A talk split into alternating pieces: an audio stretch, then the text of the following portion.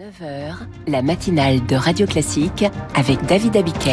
Et à 7h30, le journal est présenté par Charles Bonner. Avec à la une ce matin le Chili en deuil des quartiers rasés par les incendies, plus d'une centaine de morts et un État accusé de défaillance. La deuxième vague de nomination au gouvernement attendue dans la journée.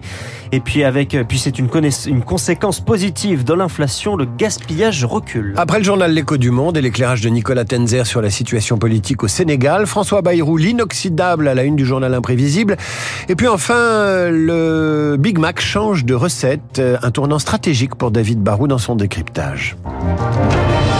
Deuxième jour de deuil national au Chili. 123 personnes sont mortes dans les incendies dans le centre du pays, à l'ouest de Santiago, la capitale. Des quartiers entiers, maisons et voitures ont brûlé, laissant des milliers de sans-abri.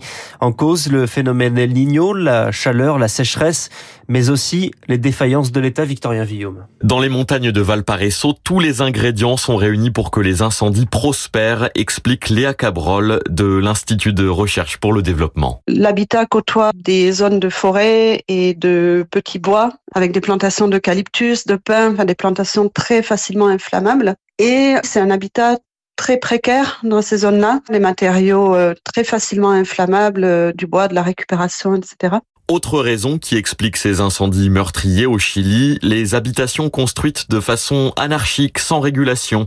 Franck Godichaud, professeur en histoire d'Amérique latine. Une partie de les constructions se sont faites sur les collines, en tout cas pour les populations les, plus pauvres. Donc les, les, camions, les pompiers ont beaucoup de mal à entrer, c'est très difficile, très escarpé. Et si ces deux dernières années, le budget de prévention et de lutte contre les incendies a doublé au Chili, l'État resterait grandement défaillant dans ce dossier. Franck Godichaud. Il y a un ensemble de, de manques de la puissance publique face à des intérêts économiques qui sont très très importants au Chili, aussi bien du côté des grandes entreprises forestières d'exportation que des grands groupes euh, immobiliers. D'après le chercheur, le Parlement chilien discute depuis des années d'un projet de loi, notamment pour en finir avec les forêts collées aux habitations, mais sans pour autant organiser de vote. Au Sénégal, les députés d'opposition exclus du Parlement hier soir. La loi pour reporter l'élection présidentielle de février à mi-décembre est donc validée. Le président Macky Sall va donc rester au pouvoir jusqu'au 15 décembre 2024. L'opposition dénonce un coup d'État. C'est le cas d'Adama Gueye. Il est écrivain et journaliste en exil au Maroc. Macky Sall n'a jamais voulu quitter le pouvoir. Il est dans une logique de confiscation de la démocratie sénégalaise. C'est un coup d'État en plein jour. Il a cherché les prétextes qu'il a rangés pour euh, éliminer le processus électoral et ne quitter le pouvoir que lorsqu'il sera sûr de mettre à sa place un homme de paille. Ça va contre toutes les règles constitutionnellement protégées. C'est gravissime. Le peuple sénégalais en est réduit, bizarrement, à souhaiter qu'il y ait un coup d'État militaire c'est vous dire la gravité de la situation de ce que nous vivons au Sénégal aujourd'hui. Un témoignage recueilli par Marc Tédé. Le choix de la transparence. Le roi Charles III annonce être atteint d'une forme de cancer.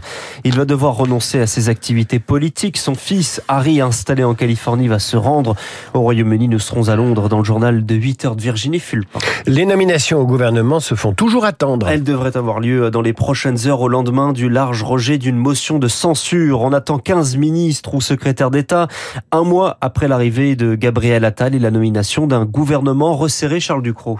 Pour une équipe resserrée, encore faut-il une équipe soudée. L'entourage de Gabriel Attal manque franchement d'enthousiasme au moment d'évoquer le nom d'Amélie Oudéa Castera. Le Premier ministre aurait plaidé pour au moins restreindre son périmètre en lui retirant le portefeuille de l'éducation. Gabriel Attal va-t-il aller chercher de nouveaux visages à droite ou satisfaire les sensibilités de gauche et du centre? Horizon, le parti d'Édouard Philippe, le Modem, dont les ministres délégués et secrétaires d'État sortants attendent d'être fixés sur leur sort. Nouveaux comme anciens pressentis se font discrets depuis depuis le week-end. En coulisses, François Bayrou n'a pas sa langue dans sa poche pour souligner ce qu'il manque à ce gouvernement sans citer son propre nom, qu'il aimerait voir sur la liste. Enfin du changement, il y en aura aux côtés de Catherine Vautrin. La ministre du Travail et de la Santé devrait déléguer ce volet santé, quand Bruno Le Maire, lui, se plaît bien dans son ministère renforcé, économie et énergie, avec quatre ministres délégués du précédent gouvernement, confiants dans leur maintien à Bercy. Dans l'éducation nationale, il y a un très grand trouble selon selon François Bayrou, qui n'exclut rien selon ses mots. Il était sur France 2 hier soir pour commenter sa relaxe dans le procès des assistants parlementaires. Son parti, le Modem et huit co-accusés sont en revanche condamnés. Le miel français dénonce une concurrence déloyale. Les apiculteurs se mobilisent depuis hier à Nantes et Lyon particulièrement. Ils demandent un prix plancher pour les importations.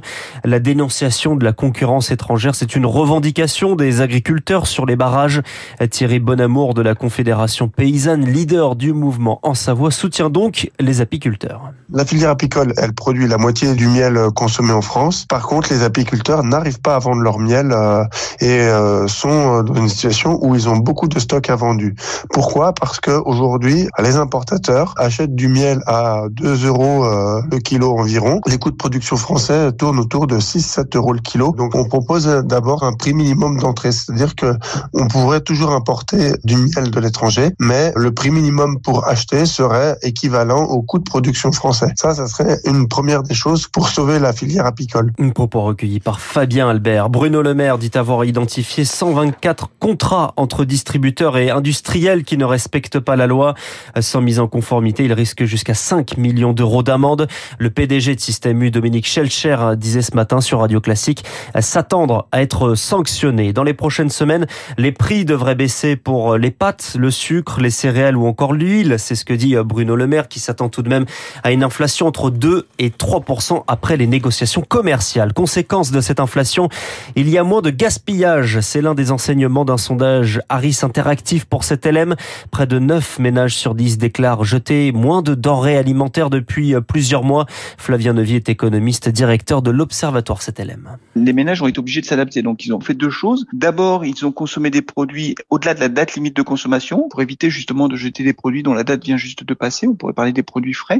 Et puis surtout aussi, ils vont au supermarché plus souvent, mais quand ils y vont, ils achètent des plus petites quantités. On voit que les paniers moyens ont baissé. Ça limite le risque d'oublier des produits au fond du frigo, ce qui leur permet quand même d'économiser quelques dizaines d'euros par mois. Bien souvent, les ménages n'ont pas d'autre solution. C'est très compliqué sur le plan financier. Flavien Neuvie avec Zoé Pallier, une partie des ménages privés de chèque énergie, des raisons techniques signalées par les associations de consommateurs.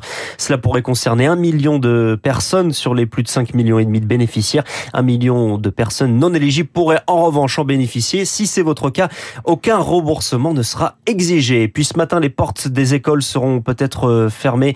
Une nouvelle journée euh, d'appel à la grève sur les conditions de travail ou notamment les salaires. La semaine dernière, le ministère avait compté 20% de grévistes, les syndicats plus du double.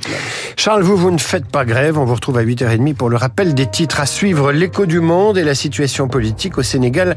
C'est l'écho du monde donc avec Nicolas Tenzer, Radio Classique. Il est 7h37.